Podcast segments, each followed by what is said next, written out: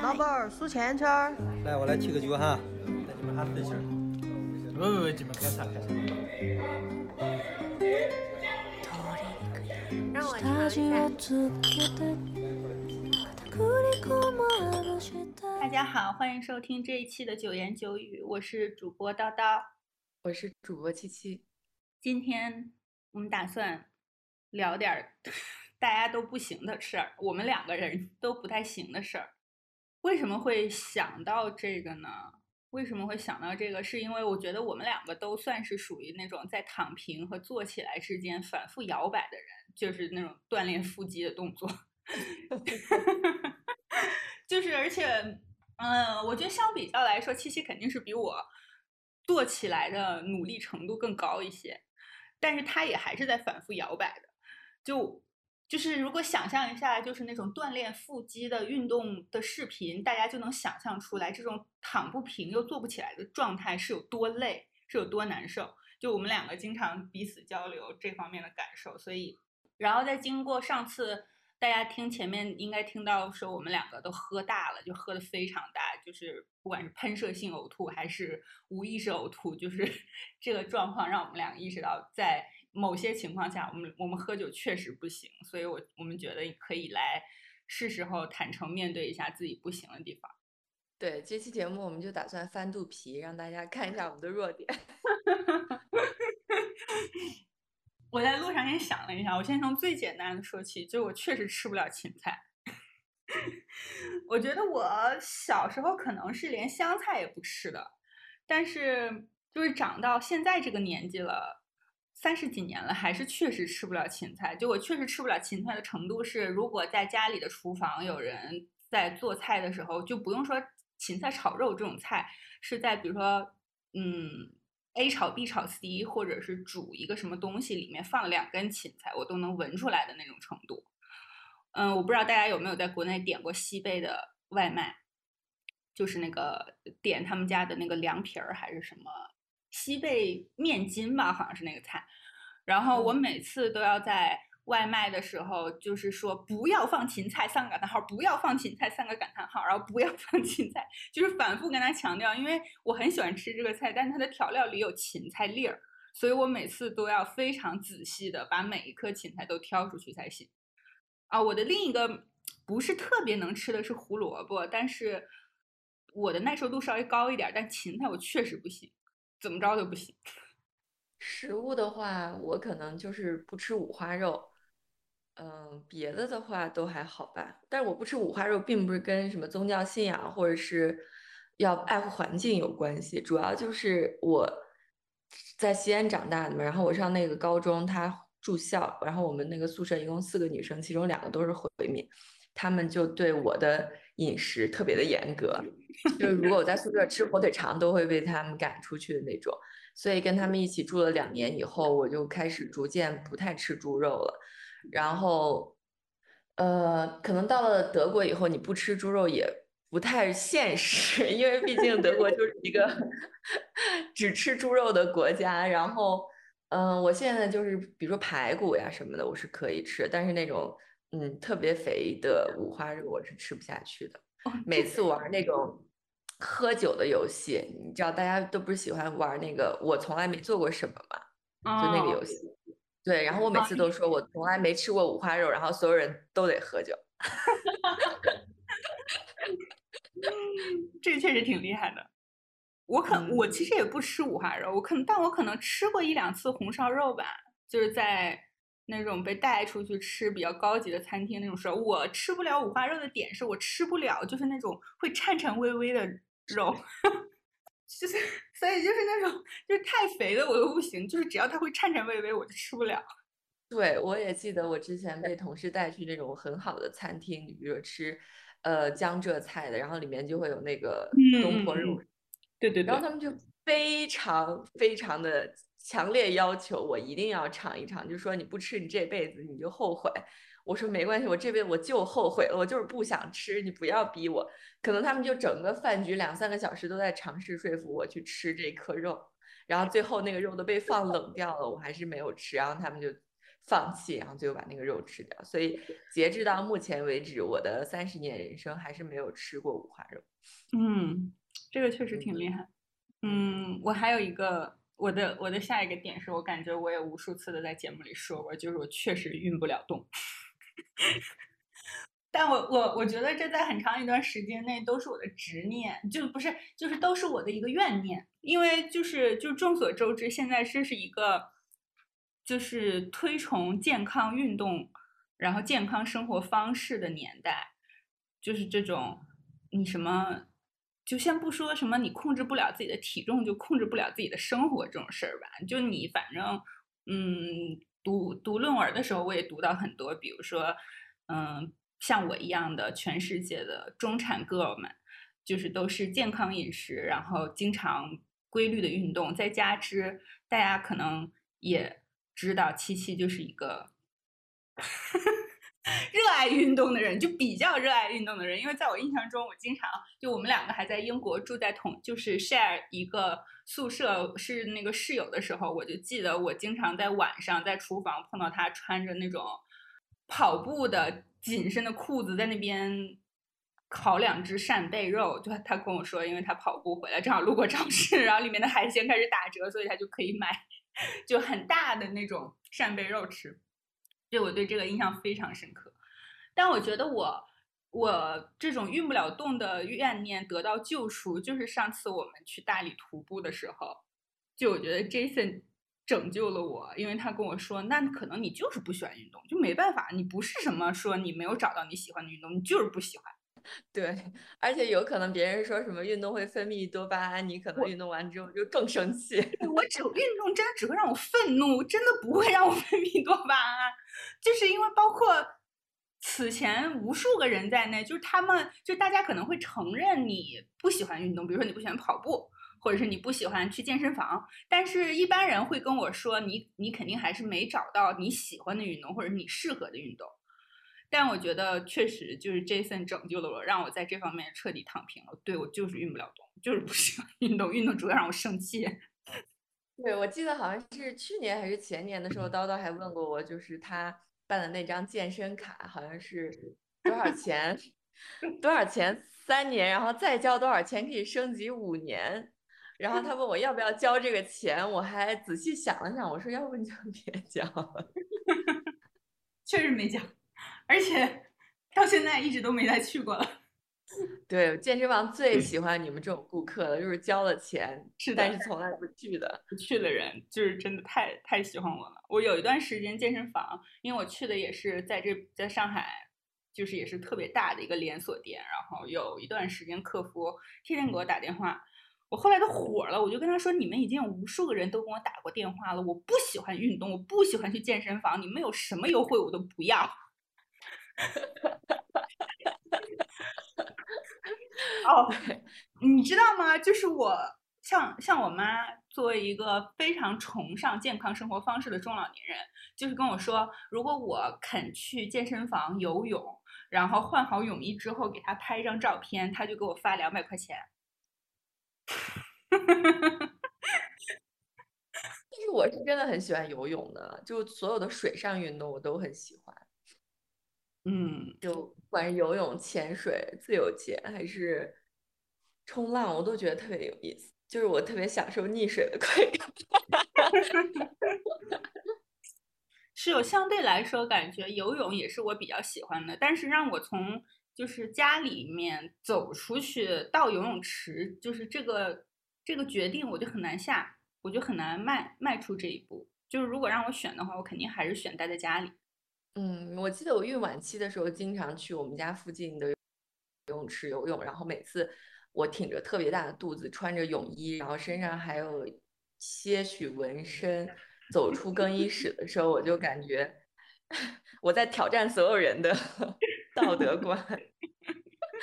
就我比如说走在那个路上滑了一下啊，然后所有人就紧张，我感觉所有人的肌肉都在紧绷，就害怕真的把这个孕妇摔出什么问题。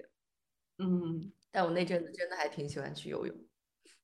所以在那个时期是大概几个月的时候是鼓励你去游泳的是吗？其实，在怀孕的任何阶段，我觉得游泳都是比较安全的。嗯，然 后我觉得我还有一个真的做不了的事情，就是投资。你这一下子就 升级了。这个我真的是做不了。就以前我记得，因为我就像 House 之前讲那个脱口秀也说嘛，我也出生在一个投资世家。嗯，对对对，就是在我们家的餐桌上炒股永远是亘古不变的话题。就不管是在任何的 家庭聚会上，大家只要一旦开始聊起炒股，就是整个接下来的几个小时都是会关于炒股的，而且每个人都听起来非常有自己的一套理论。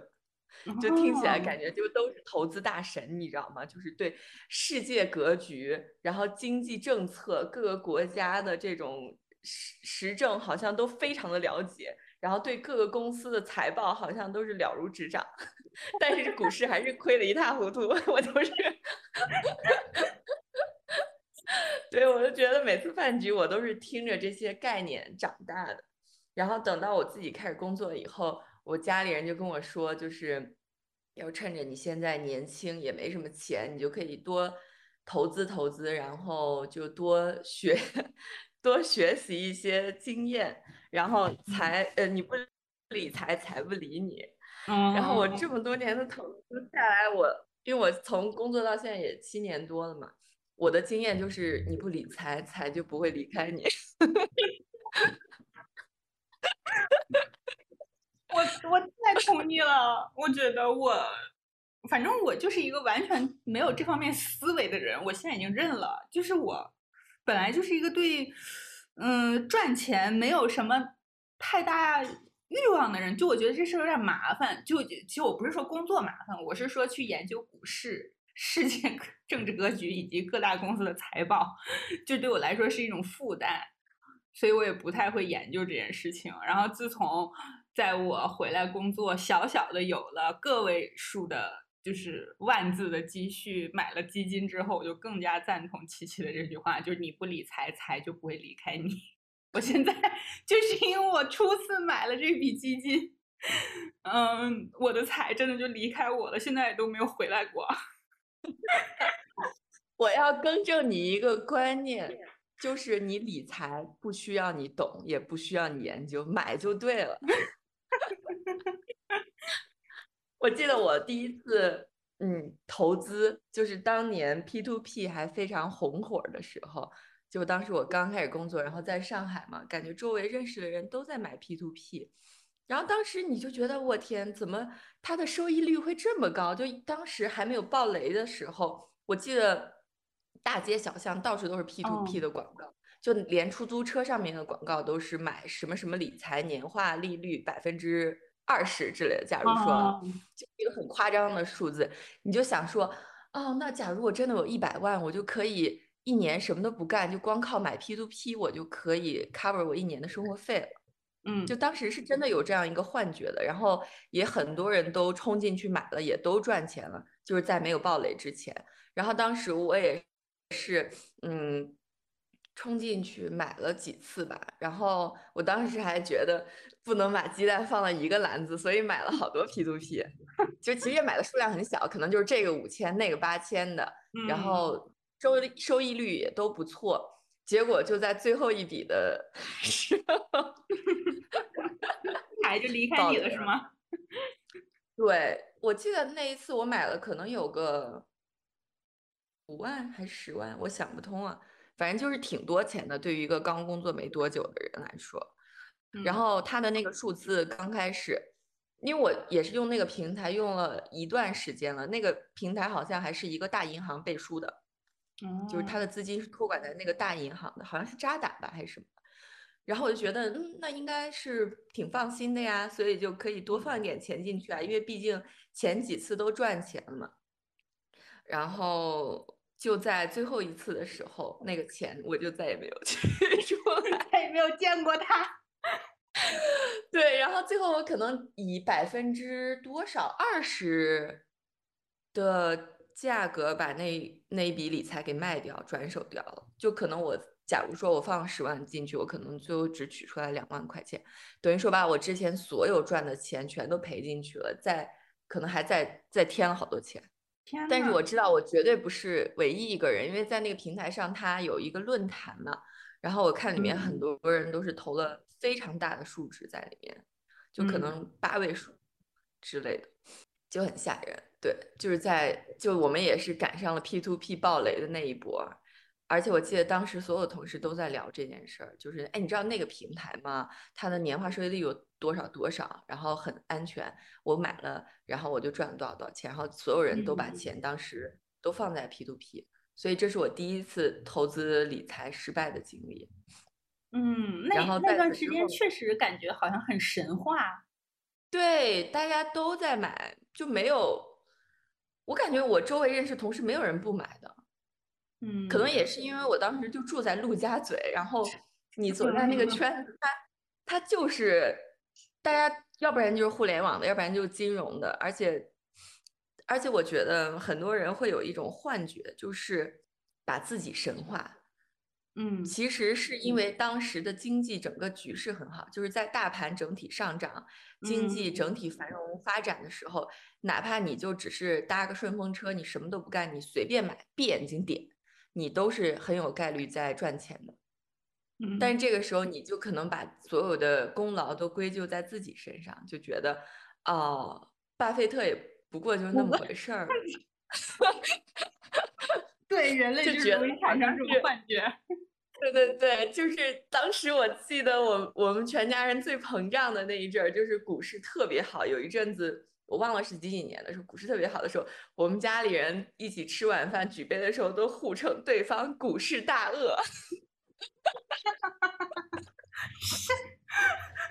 好羞耻啊！对，而且我发现有一件很很神奇的事，就是大家在投资理财的时候，都特别执念的追求一个整数。哦，对对对，是的，是的。哎，为什么呢？而且往往失足就是在这个整数上。就我记得当时我妈买了一只股票，然后那个股票就是涨得非常非常好。假如说她买了十万块钱的这呃股票吧，然后嗯当时那个股票可能已经快到五十万了，就是已经翻了好几哦倍了，可能已经嗯当时可能已经在四十五万了吧。然后嗯当当时我们家里人聚会的时候就说，就只要凑个整五十就卖掉，咱们就只赢，就不再多贪钱了。嗯结果就永远没有达到那个数值，然后就开始哐哐哐跌，可能最后就跌到嗯原本盈利的百分之二三十了吧。就虽然还是盈利的，但是远比它的峰值嗯，差很远。对，就大家好像总在追求一个一个整数。我当时好像也有这种执念，就比如说你这只呃股票或者基金或者 P to P，你就觉得呃我再再赚两千块钱就凑一个整，凑比如嗯说一万块钱我就把它卖掉，我就我就心满意足了。结果它就永远达不到你预期那个数值。嗯因为我只有一次投资经历，所以而且它一直在亏，所以我还没有这种经验。但我现在学到了，就以后不要执念于整数。对，然后尝试完 P to P 以后，我就觉得，嗯，可能这种，因为我觉得中国人大多数的观念还是一定要保本儿，就是对于嗯盈利可能期待值没有很高，一般都是只要能保本儿，再加上一个可能超过通胀率的呃盈利数值就 OK 了。就比如说通胀率是一年百分之六吧，然后只要超过百分之六，我从来没想过通胀率，通胀率是什么玩意儿。就是你的购买力下降了呗，就原来你一百块钱能买能买十个鸡蛋，你今年只能买九个鸡蛋了呗。你就是嗯能能保证你这一百块钱明年还能买十个鸡蛋就行。就是大家其实大家的心理预期，普遍人都是这样的，就只要能保本儿就行。我也不求明年要翻倍或者什么的。嗯，对，我的经验，我的根本称不上经验的经历，就是不是你朋友买什么基金赚了钱，你买就也能赚钱的。就首先这中间存在一个时间差的问题。就我的那个基金，其中买的稍微相对来说多一点，大概可能也就一一两万吧，就真的非常少的那个钱。然后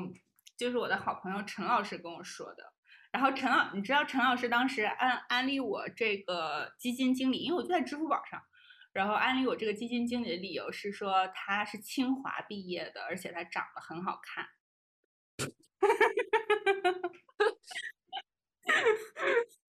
然后我想说有道理啊，我想说 girls help girls，我就想说就买它了。然后自从我买了之后，就从来没有是。就是我的收益从来就没有是加号过，就永远都是减号。从买的第，就是从买了之后，它那个数值开始有变动开始。我现在就是偶尔想起来会上去看一下，看它是亏了八千九千还是亏了一万，反正。对，就是大家总觉得自己在抄底，但是每次都抄在脖子上，顶多顶多抄在腰上，从来都没抄过底。嗯。我觉得大多数人还是会有那种羊群效应吧，就是涨的时候跟进，跌的时候就不敢卖，就觉得我不不行，我不能割肉。但是实际上，嗯，应该是反直觉的。对，就是你应该设一个止盈线和一个止损线，然后要严格的执行这个投资的纪律。就是到了止盈线你要卖掉，到了止损线也卖掉，不能就说，嗯。跌了，它肯定还会涨回来的。涨的时候就觉得它肯定还会继续涨。对，所以对于我一个没有多少积蓄，然后 好不容易存的钱又在 P to P 亏完了的人来说，我就觉得股票这种太激进，而且还需要长时间盯盘，也其实也没几个钱，到底倒也不用盯盘，就是需要花一些精力，就不适合我嘛。所以我就觉得，那我就买点儿。基金，嗯，就感觉基金还是基金，其实跟股票本质上没有什么大的区别，只是说有一个人帮你买了一堆股票，对。然后我就觉得买点基金可能会稍微保守一些吧，但是还是犯了一个很大的错误，就是你总觉得你的鸡蛋在不同的筐子里，但其实它只是一个大筐里的不同小筐。对，您说的对，就是在整个大盘。一直在下跌的时候，就是不管你买什么，它都得亏。嗯，就你不管是买新能源还是什么生物医药，还是这了那的，都不行。就只要大盘在跌，你就不会赚得了钱。嗯，对，这就是一个铁律。然后还有一个就是疫情之前的时候，我们认识一个神话般的朋友，就是他是 我我老公的，嗯。初中同学，然后这个男生后来到滴滴当产品经理了，然后当了一阵产品经理以后，嗯，就开始做投资，而且就当时好像就是赶什么区块链，然后数字货币那一波热热浪，然后他就买了比特币，很早就买了，可能也赚了不少钱。然后当时我们也想向他取取投资的经嘛，然后呃，在疫情刚爆发的时候，他就跟我们说，这个点就是一个特别好的买比特币的点。然后我们当时也，嗯，听进去了，就是当时花应该是人民币不到五万块钱买了两个比特币，嗯，两个，对，就不到五万块钱一个的价格买了两个，就是呃不到十万块钱买了两个比特币，然后当时就买了以后，我们说好就是把它要捂住，就不能卖掉，嗯，然后他的同学也是这么说的，但是最终呢，就是还是捂不住。就是当它涨到十，呃，就翻倍了以后，就从呃五万块钱到十万块钱的时候，你就觉得我得卖掉了，我得我捂不住了。结果没想到，等我们卖掉以后，它就一直还在往上涨，涨到最高的时候可能到二三十万一颗比特币。天呐！对呀，你就看到这种东西的时候，你作为一个普通打工者，你就会觉得啊，赚钱怎么会这么容易？就是如果我在一个认对的时间点买了对的东西，赚钱怎么会这么容易？我打工辛辛苦苦看别人眼色，加班熬夜，狂喝五杯咖啡，就是为了写完 PPT。结果我一个月工工资还不如人家随便点两下，就是赚的这种信息差，赚的钱来的容易，来的快。所以，就对于普通打工者来说，冲击力还是很大，而且。有一句话就是你赚不到你认知以外的钱嘛，我觉得是这个是百分之百正确的一句话。就像我们这个比特币，你之所以拿不住，你要卖掉，就是因为你你不是完全认知，你不是完全了解它的实际价值。嗯，包括我家里人买股票也是一样，就是他们总喜欢去检所谓的那个巴菲特那个检验头理论，就是买一些呃实际上很有价值的股票，但是可能当前的价格不高，就这种，然后长期持有，但是实际上最后他们买的就是真的就是烂股票，并不是什么检验头的行为。而反而那些真的特别好的企业，比如说当时的苹果、当时的特斯拉，你就觉得一只股票已经贵成这个样子了，我再进去肯定也赚不到多少钱嘛。但实际上，好的公司它就是会一直好，就是会一直涨。嗯，如果你在对的时间进去的话，就是你长期持有，其实是可以真的用时间换空间的。但是如果你拿了一个特别烂的股票，就是时间越久，有可能它都停盘了。我觉得这真的是超出我认知范围的事情，我应该以后也不会去做这件事情。反正就是一个是我确实觉得我像我这种很容易焦虑的人，感觉就非常不适合，就完全承受不了这个事情忽上忽下带给我的心理冲击。这对这个对我来说太难了，感觉。对，然后我觉得投资理财真的我不太行，就是因为它太反直觉了。比如说你买房的时候，你就总觉得，嗯。这个地段太贵了，然后我买了以后，它可能上升空间也不大。但实际上，你就会发现，越贵的地方它越保值，就是它因为它拥拥有众多的资源嘛，比如说学校、地铁、嗯医院等等，所以它贵。但是那些便宜的地方，有可能 有可能就无 人问津了，有可能它就变成一个一个大家睡觉的地方，但实际上白天没有什么人流的。对，所以我觉得投资真的是一个。哲学就是它太反人性了，我真的做不了，就就是，我就只能赚普通钱，花普通钱，我没有办法大富大贵。是是是，那天听了一个那个播客，也是讲中概股，不是先把中概股都改成乞丐那个概了嘛？然后就在里面说，就是前几年的时候，你就你都开始听有关股票的播客了。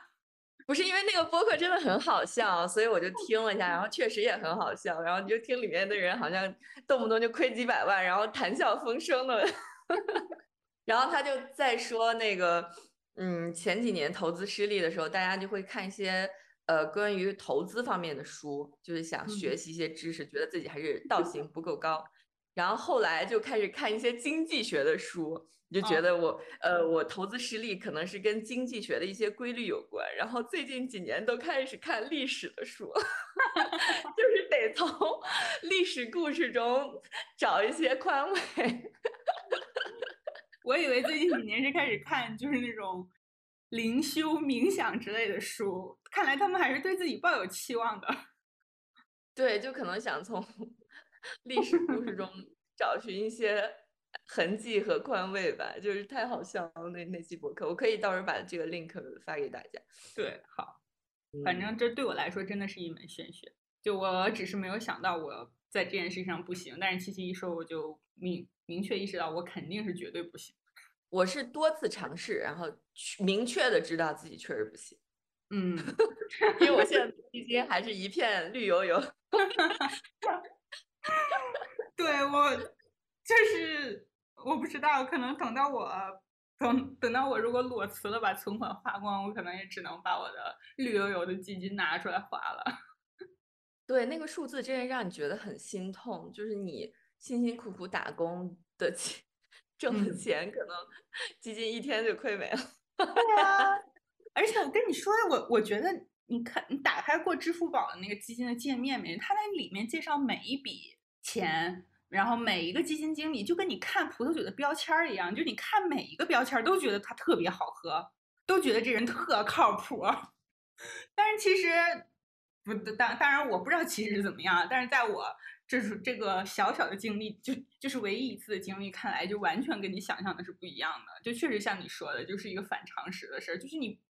反正我不知道，我我因为基本上不具有这方面的知识，所以。我也我也不能评论太多，感觉。总之，希望大家就能把本儿捞回来吧。对，我觉得这个反正不要加杠杆，不要借钱，然后就拿自己的零花钱投资投资，玩一玩，当一个谈资。不对要冒太大的风险。毕竟现在的世界局势这么的不安定，经济也这这么的萧条，还是捂捂紧钱袋，有一点儿保命的钱要紧。我真没有想到我们会聊投资这件事儿，真的是，我因为当时已经超出了我的认知边界。你说“不行”这个词儿，我第一个想到就是投资，因为这个东西我真的是太不行了。哦，但我真的以前没听你讲过，从来没听你讲过你买什么 P P to P 什么之类的的事情。所以就没有成功过啊，就一直在失败啊，你就一直在碰壁的故事，有什么可讲好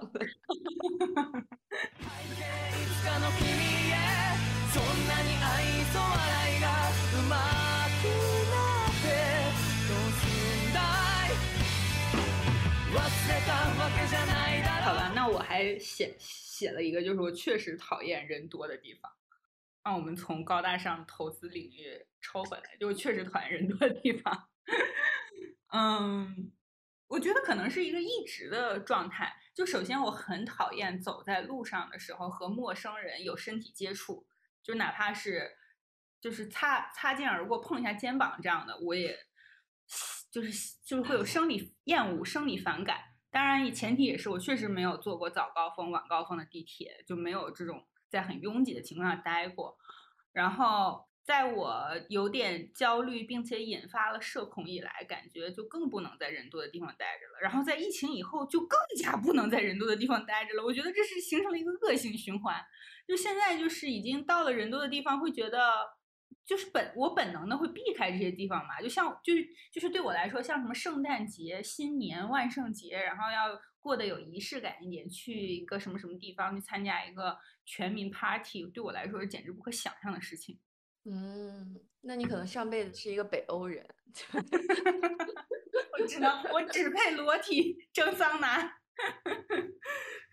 我可能还好，但是确实我发现疫情以后。就是对人多的场合会有一种生理的恐惧感，就因为我们前阵子不是在柏林开年会，然后公司三四百号人都去了嘛，然后当时在那个会场，你就看到乌泱泱的一片人，你就觉得生理不适。虽然我是一个就是嗯，大多数时候比较外向，一些时候比较内向的人，但是在这种场合，就我的外向型人格都感感觉被。惊恐到，是对，嗯，我们两个其实，在录节目之前就还在讨论，就是感觉，我我记得也好像也是之前前前两期听随机波动还是听哪个经常听的播客讲的，就是说现在大家我们已经不再幻想说能回到二零一九年的时候。就疫情爆发之前的那个时候，就好像在二零二零年的时候，我们还会有这种幻想，就觉得生活会再次回到所谓的加引号的正轨。就是现在到了二零二二年的年底，我们已经不再去幻想这件事情了，就我们已经非常明确的知道它就是一个泡泡。就是我刚才之前还在跟西西说，我觉得现在就算生活能够回到不用再隔离、不用就是查核酸的那个时候，我的心境也完全不一样了。就你完，就是经历过这件事情之后，它对你的整个人的身心都产生了巨大的影响。就算生活回到好像我们战胜了新冠病毒的 那个时期，感觉这个社会、这个世界也会变得不一样。对，大家的心态可能就是永远的被改变了吧？你曾经相信的那个太平盛世，你知道已经不复存在了。嗯，所以你就是要永远的活在一种恐惧和不安之中，你可能不可能再做到真的完全月光，然后也不可能真的做到一个极简主义者，就是家里空无一物，因为因为你永远不知道什么时候灾难会再次降临。如果你家连厕纸都没有，有可能你就真的得靠手擦屁股了。对，我记得，因为。就十一以后，不是国内又有一些地区有比较就稍微长期一点吧，就比如说超过一个星期这样的风控。然后记得网上就有人 PO 图，就可能他冰箱里只有一瓶老干妈，就是说什么都没囤，就是囤了对政府的信任。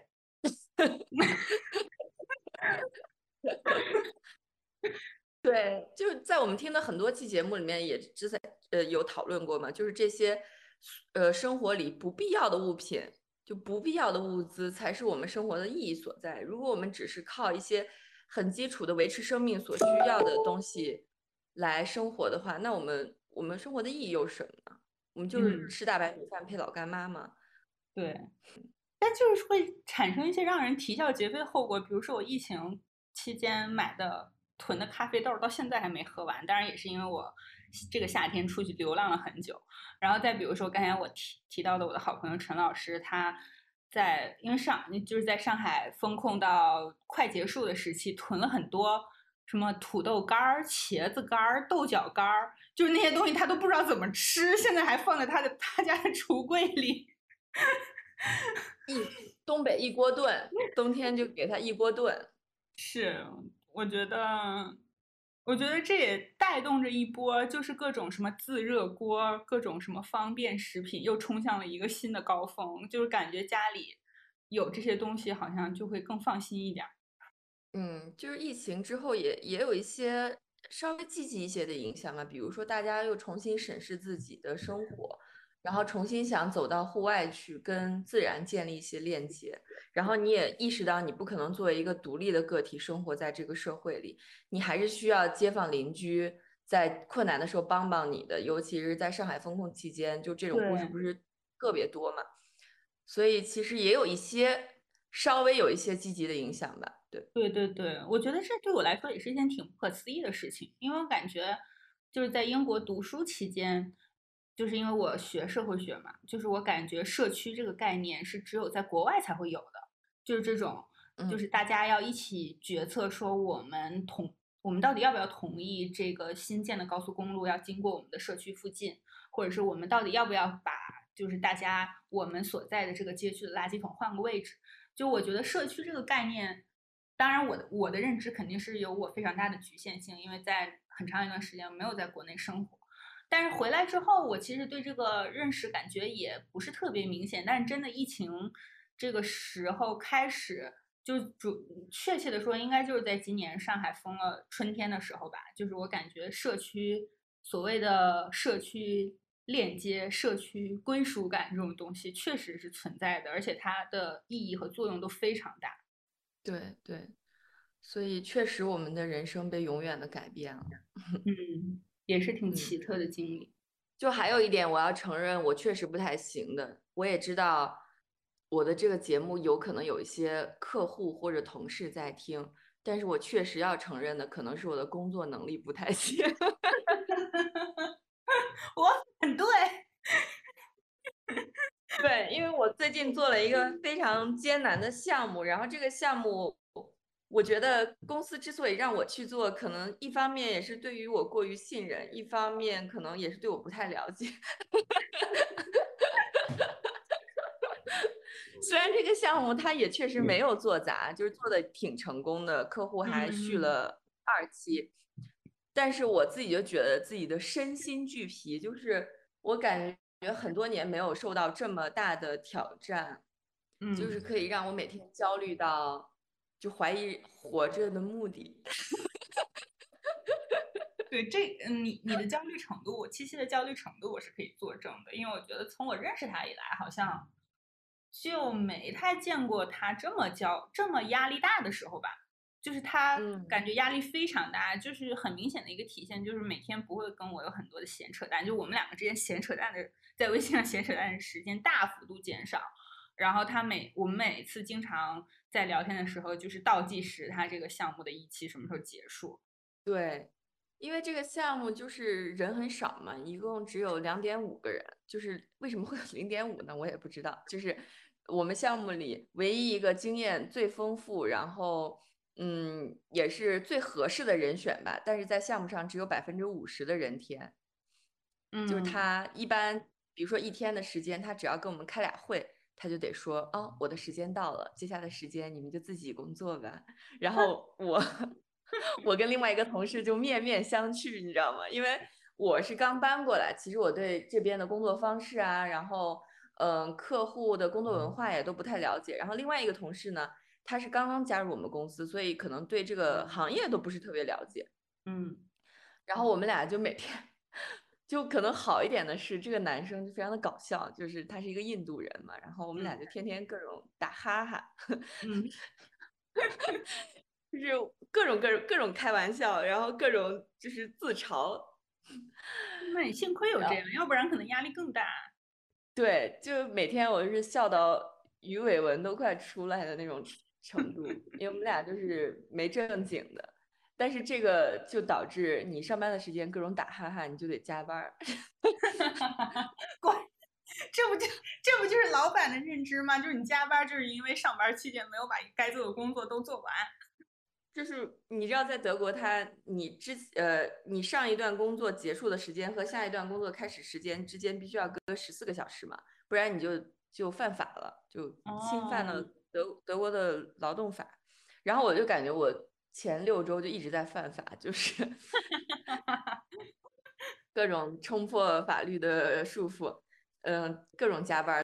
到半夜十一二点一两点，有的时候甚至就是因为，首先我不知道怎么做，其次我因为上班又老打哈哈，我也没空做，就是也不知道怎么弄，也也不会弄，也没空弄，所以就得一直加班，然后还得就是编各种自己摸索该怎么办。然后最可怕的是，嗯，我们这个项目一共六周时间，其中有一有两周是在客户现场的，就是要跟客户一起去做一些工作坊。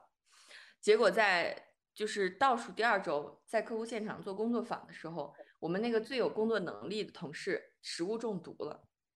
然后他就整个人失联了，你知道吗？然后就是我一个人在客户现场单挑十几个客户，嗯。然后我那个那个另外那个男同事，就印度的那个男同事呢，他又经常宿醉，就是特别能喝，就是他属于出差要自己带一瓶 single malt whisky 的那种，就是那种很贵很贵的威士忌，他出差的时候要带着。然后呢，他就可能头一天晚上喝了六个 shots，然后第二天早上我就跟他说，今天这个工作坊，我我害怕我一个人 handle 不了，你你可以帮我就是一起去。一起去，就是客户说话的时候，你帮我一起回一下，就是起码有个搭个话什么的，就是万一很尴尬，能帮我圆个场。他说好，结果到了那个客户现场以后，我发现他坐都坐不稳，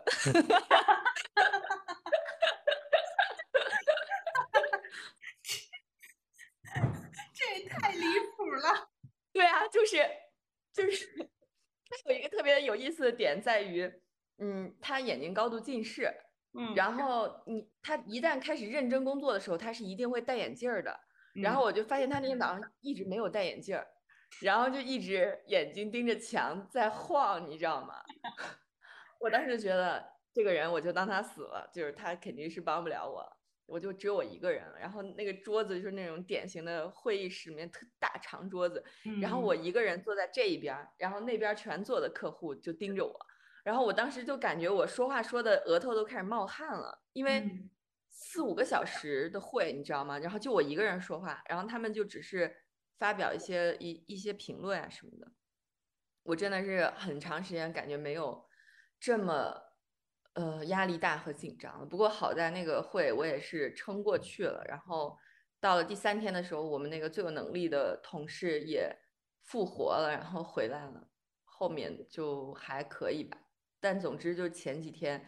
的时候，我就过得非常艰难，而且后来我才发现那几天我还同时患有新冠，就是，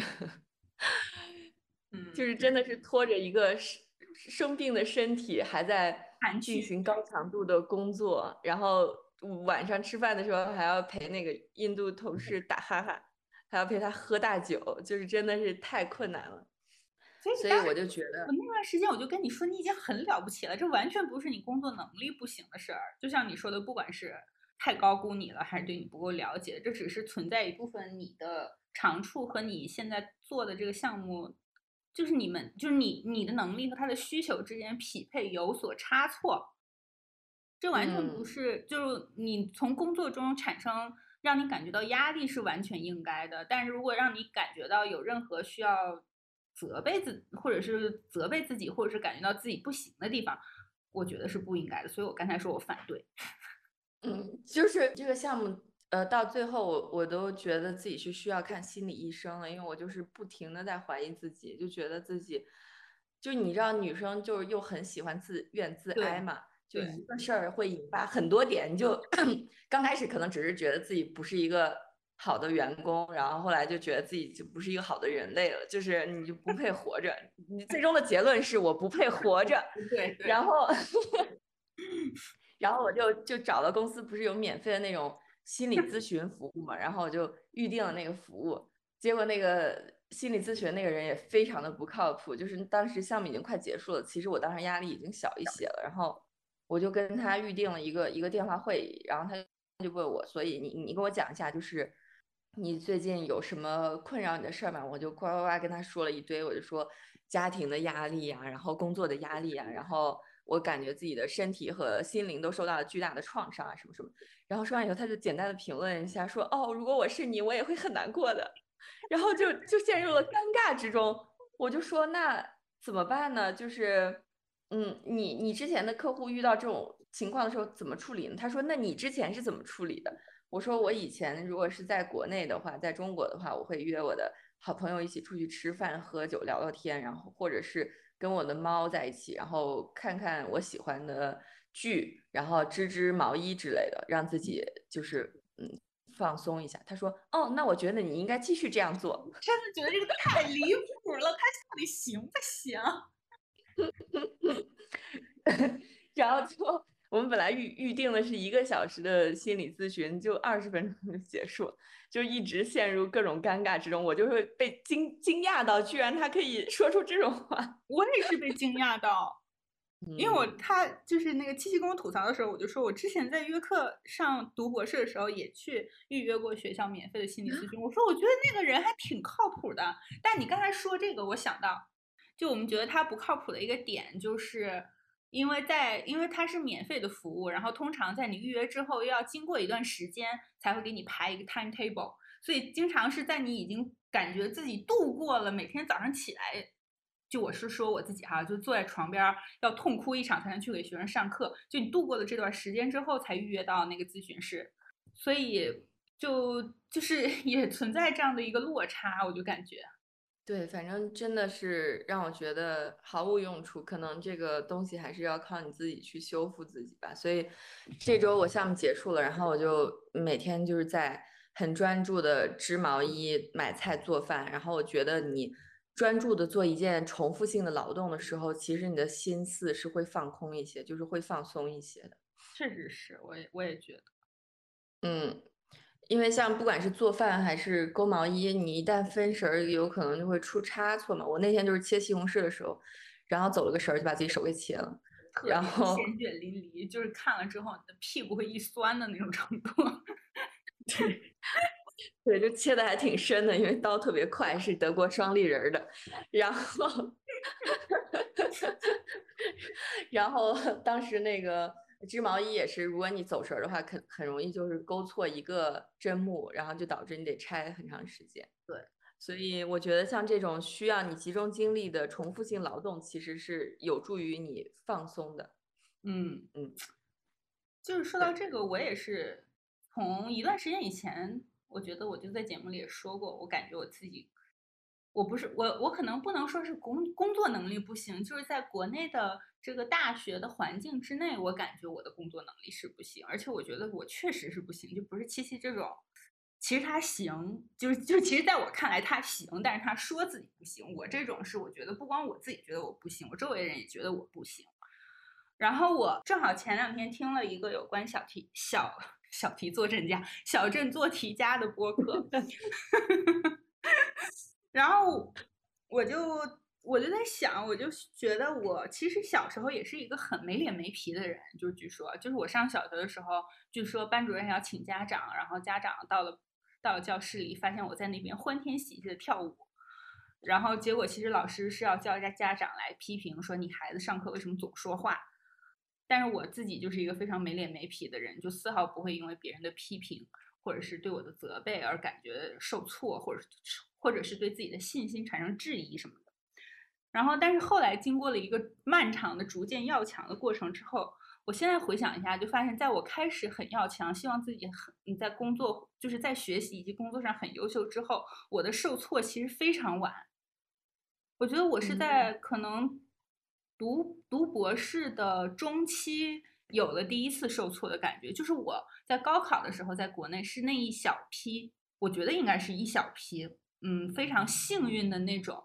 觉得自己上了一个可能没有什么把握能去的大学的那种人，就是对我，我觉得我是特别幸运的。我我每次想到高考这件事情，都觉得我是一个特别幸运的，就是嗯，收获了人生好处的人。就是我，然后然后，所以我上大学就非常开心。但是相比较来说，我班里的很多同学，要么就是因为调剂的专业不开心，要么就是因为觉得自己没考好不开心。就是所以就是就其实，在上大学的时候，大一的时候，其实我感觉我身边很多人是非常不满意的，对于自己的大学生活，然后很多人都尝试想通过考研来改变自己这个不满意的心态。然后因为读研的时候我就出国了，就是虽然有一些家人的反对和自己的不确定什么之类的吧，我还是很确定的就出国了，并且收获了称赞还有肯定。所以一直到再到读博士的时候，我其实申请的过程也非常嗯顺利，因为我读博士，我申请就是写那个 proposal 的时候，我读硕士的时候的导师帮了我很多，他还帮我修改，帮我 proofreading。然后虽然最后没有去成他的学校，但是我在另一个学校碰到了很好的老师，并且我还申请到了奖学金，就是感觉一路顺风顺水的不行。我就一直到读博士，做完田野调查，然后再回学校。的中期的时间，可能才在这种学术写作思路上遭受了一点挫折，然后可能这只是一个伏笔吧。然后我觉得我真正的挫折可能还是在回国工作以后，就是我感觉我确实就是我这这是我想说的另一个点，就是我确实无法习得和内化一些国内工作场所的社会规则和一些嗯世俗约定吧。就我我就是做不到。或者我能做到，但是他就会让我就是怀疑我为什么要活着，就是这种我我为什么要出生在这个世界上这种程度。你看工作把我们俩逼的。然后因为大家可能经常听播客的，就经常会给我们留言的，大家都知道我的就是我的家属大叔是一个对生活的期望值比较低，然后满意度非常高，心理弹性又非常好的人。所以他其实很早之前就说过，他说你就是一朵温室里的花朵，因为你受挫太少了，你对生活的期望值太高了，对自己的要求也太高了。我零以上不够高。我觉得我当时听他说的时候是很不服气的，但我现在此时此刻想想，觉得也有一定的道理。嗯，对我我觉得可能因为我很小就自己出来去国外读书了，然后也受了挺多的。我觉得你是不到的挫折。我觉得你是像你说的，其实，在国内读高中的时候，就是在这个义务已已经不是义务教育了，是吧？反正就是在国内读书，高考前的过程中，其实你就有很明显的受挫的感受，就你不适应这个环境的感受。对，就是你不是能很好的去遵守这个规则嘛？比如说像我之前举的那个例子，就是。嗯，老师说作文只能写八百字儿，然后你特别有感受，你就想写五千字儿，然后老师就会把你的作文本撕了什么的，就这种事儿，就对我当时冲击特别大。不过我幸运的是，我有选择，我可以离开这个系统。但我相信大多数人是没有这个选择离开这个系统，他只能遵循这个规则，并且内化这个规则，最后变成这个规则的执行者。对。就我们之所以现在这么刺儿头，觉得自己可能跟职场很多规则格格不入，可能也是因为我们俩是幸运的人，就是你的家人和朋友允许你、支持你去做你自己，然后不被这个规则改变。所以，但就是在这样的情况下啊，我我我本来我还本来还写了另一个点，就是我确实不能从别人的苦难里感受到自己的幸福。就我说的这个点的意思，不是说你有什么不高兴的事情说出来让我高兴高兴的这种 这种感受，而是说我没有办法。就我发现我身边的有一些人是可以，比如说看到其他人工作多么的辛苦，就感叹说啊，那我的工作其实还好，不像七七的那个现在做这个项目压力那么大。那我觉得我工作还性价比还挺高的，我挺满意的。我没有办法感受到这种对自己的幸福和满意度。就是我非常坚定的，就是可能我这个就个体化精神的思维太深入我心了，我就觉得非常坚定的认为每个人的苦痛都是等价的，就每个人的苦难都是等价的。你的苦难我能够共情，但是我不能把自己带入进去。我不知道这个词儿应该叫什么，移情，反正就是我可以共情其他人的苦难，就是我看到其他人不管是生活任何一个方面，工作任何一个方面有。不愉快的感受，我都会感觉非常难过，但是我并不能因此感觉到我自己的生活就是更值得满意的、满足的。嗯，可能不同境遇的人、不同时代的人，就是有自己的使命和自己的苦难和幸运吧，所以可能确实没有办法就是等量去对比。比如说，我之前跟家里人就感叹自己带孩子特别辛苦。就比如说，在国国外，你又要做很多家务，要做，然后又要带孩子，就觉得特别的辛苦。然后家里人就会说，我们那个年代怎么怎么怎么样。对对对。然后，对对对。然后，如果是再上一代人，就像我姥姥那个年代，就会说，哦，我们那个年代更夸张，就是吃什么树皮，然后吃什么红薯叶子，就是连。那个肉根本就见都没见过，就是永远都是在吃各种边角料，然后逃荒呀什么什么的，生孩子生在地里什么的，自己拿镰刀割脐带，就这种故事你知道吗？但是我确实觉得，就是每一代人他他的境遇就是不同。我们这一代人可能就是大家所说的 snow snowflake generation，就是雪花。雪花一代吧，就是不是说喝雪花，就是呃，就是像雪花一样脆弱，就是冷了也不行，热了也不行，很轻轻松松就会融化掉，就是一个非常脆弱的一代人。但是我们也遇到很多挑战，比如说现在这个时代对我们这代人就是很大的挑战。你像稍微年轻的一些的人求职就遇到很大的挑战，然后。对啊，然后就各种风控、各种隔离，你、你的、你的恋爱，然后你的社交也受到很大的挑战。这是上一代人就在年轻的时候不曾拥有过的挑战啊。所以我觉得，的确每一代人的使命它就是不一样的，所以也没有办法拿去类比。当然，确实我明白上上一代人受了很多很多的苦，嗯，不能代表我们这一代人就非常的幸运，因为未来还有好几十年，谁知道会发生什么事儿呢？对吧？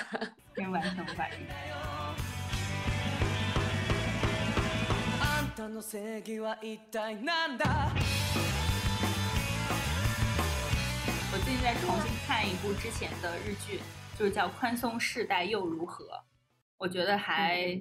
就是一个让你可以更轻、更加自洽的一个剧吧。就日本的宽松世代。他的意思就是，一九八七年之后出生的日本日日本人，就一九八七年是第一代，在一九八七年之前，他们是没有双休日的，就上学也没有双休日。就是在一九八七年之后，相当于在日本就实行了这种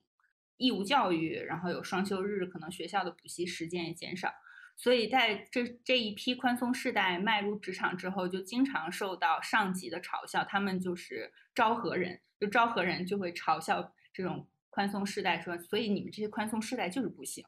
嗯，就是能看到我们就是虽然两个完全是两个国家，但是会听到一些相似的评论。然后这个剧的剧名我觉得也非常的挑衅，其实就是它的它宽松世代又如何？听起来好像还好，但日语里他说的其实是嗯，utoli sedai deska naniga，他的意思就是说老子就是宽松世代的，怎样咋地？就是它其实是一个非常口语化的表达，然后我觉得里面也写了形形色色的人物，就是有那种不满足自己，呃，就是很很软弱的性格，想要变得更好的人，然后里面就是也有像，呃，在在学校里当老师，然后可能公开被学生嘲笑他是处男，但是还是要。就是很兢兢业业在工作的人，然后也有就是可能考了七年高，参加了七年日本高考都没有考上大学，然后娶了一个偷渡过来的中国老婆，有了小孩，但是还是在继续准备高考，然后在业余时间去经营风俗店，就在街上跟人喊说要不要摸胸，然后就还是在努力生活的这样的一些人，我又看了一遍。还还还没有看完，但我觉得还挺喜欢的。就有的时候可能就是得有这样的一些东西来安慰你自己，就是让你自己更释然一点。我觉得，就是我觉得我们今天说这些，我自己什么什么地方不行，其实当你特别能坦然的说出这些地方我不行的时候，其实我们就不是特别在意这些事情。对对，尤其是男生嘛，男生不是总说什么不行也得行，其实不行也好累，太累，你可以不行，其实。对，可以不行，人都有状态不好的时候。对，就 你感觉又又在开车，就就是你开车的状态不好，我们也是可以理解的。就是不是就是不管你哪方面不行，就是可能如果你你你自己先别太跟自己过不去的话，可能一切都好说。对对，就是人都有状态好和状态不好。怎么还在开车？就说说今天喝什么酒吧？好吧，我在喝之前在企鹅买的三瓶套装，我这个是诺伊斯酒庄老藤黑皮诺，是德国的一瓶酒，它好像还挺有名的，据说是二零二零最佳德国红葡萄酒，得了九十分。但是我必须得承认，就喝红酒，我也真的是不行，就是我。就是我不太能准确的说出它怎么样，但是对于我来说，这个就是还挺好喝的，就还挺容易入口的。就是比较显著的特点就是它的单宁度很低，就是它的酸涩感很低。就那你在你吃完饭之后入口也是觉得好喝的，就不是像七七喜欢那种比较比较酸涩，就是会挂舌头的那种 酒。然后。嗯，我就我我是觉得它是好喝的，然后它我就给大家说说它本来上面的酒标写的是什么吧。它本来它大概就是有一些烟熏还有烘焙的香气，然后黑皮诺其实也是一个特别常见的红葡萄酒，就是酿酿红葡萄酒的葡萄的品种嘛。然后它的味道应该也挺典型的，非常典型，是那种 樱桃还有成熟的草莓，然后有一些草本植物的这种。香气，嗯，反正我就我我对它的评价，因为我真的喝红葡萄酒不太行，我对它的评价就只能是比较容易喝，是好喝的一一瓶酒。嗯，我今天就喝了点那个英式红茶，因为我下午可能要去打新冠加强针，所以我就今天就不喝酒。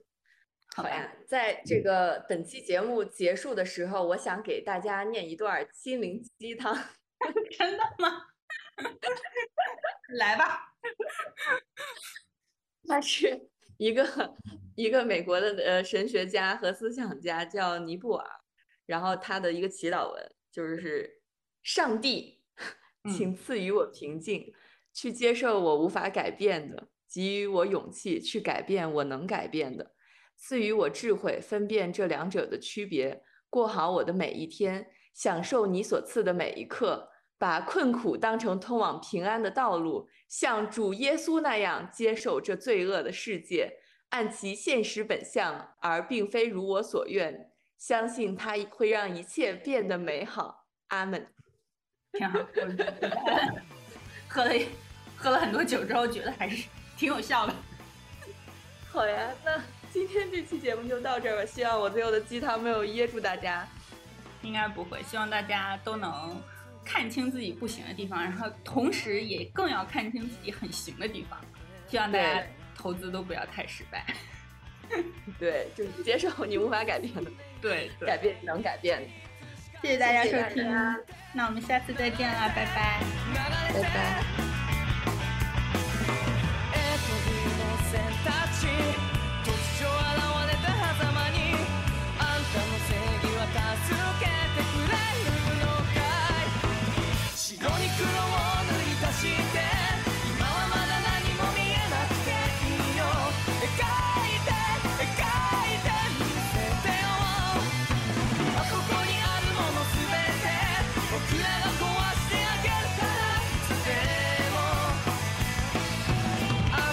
正義は一体なんだ？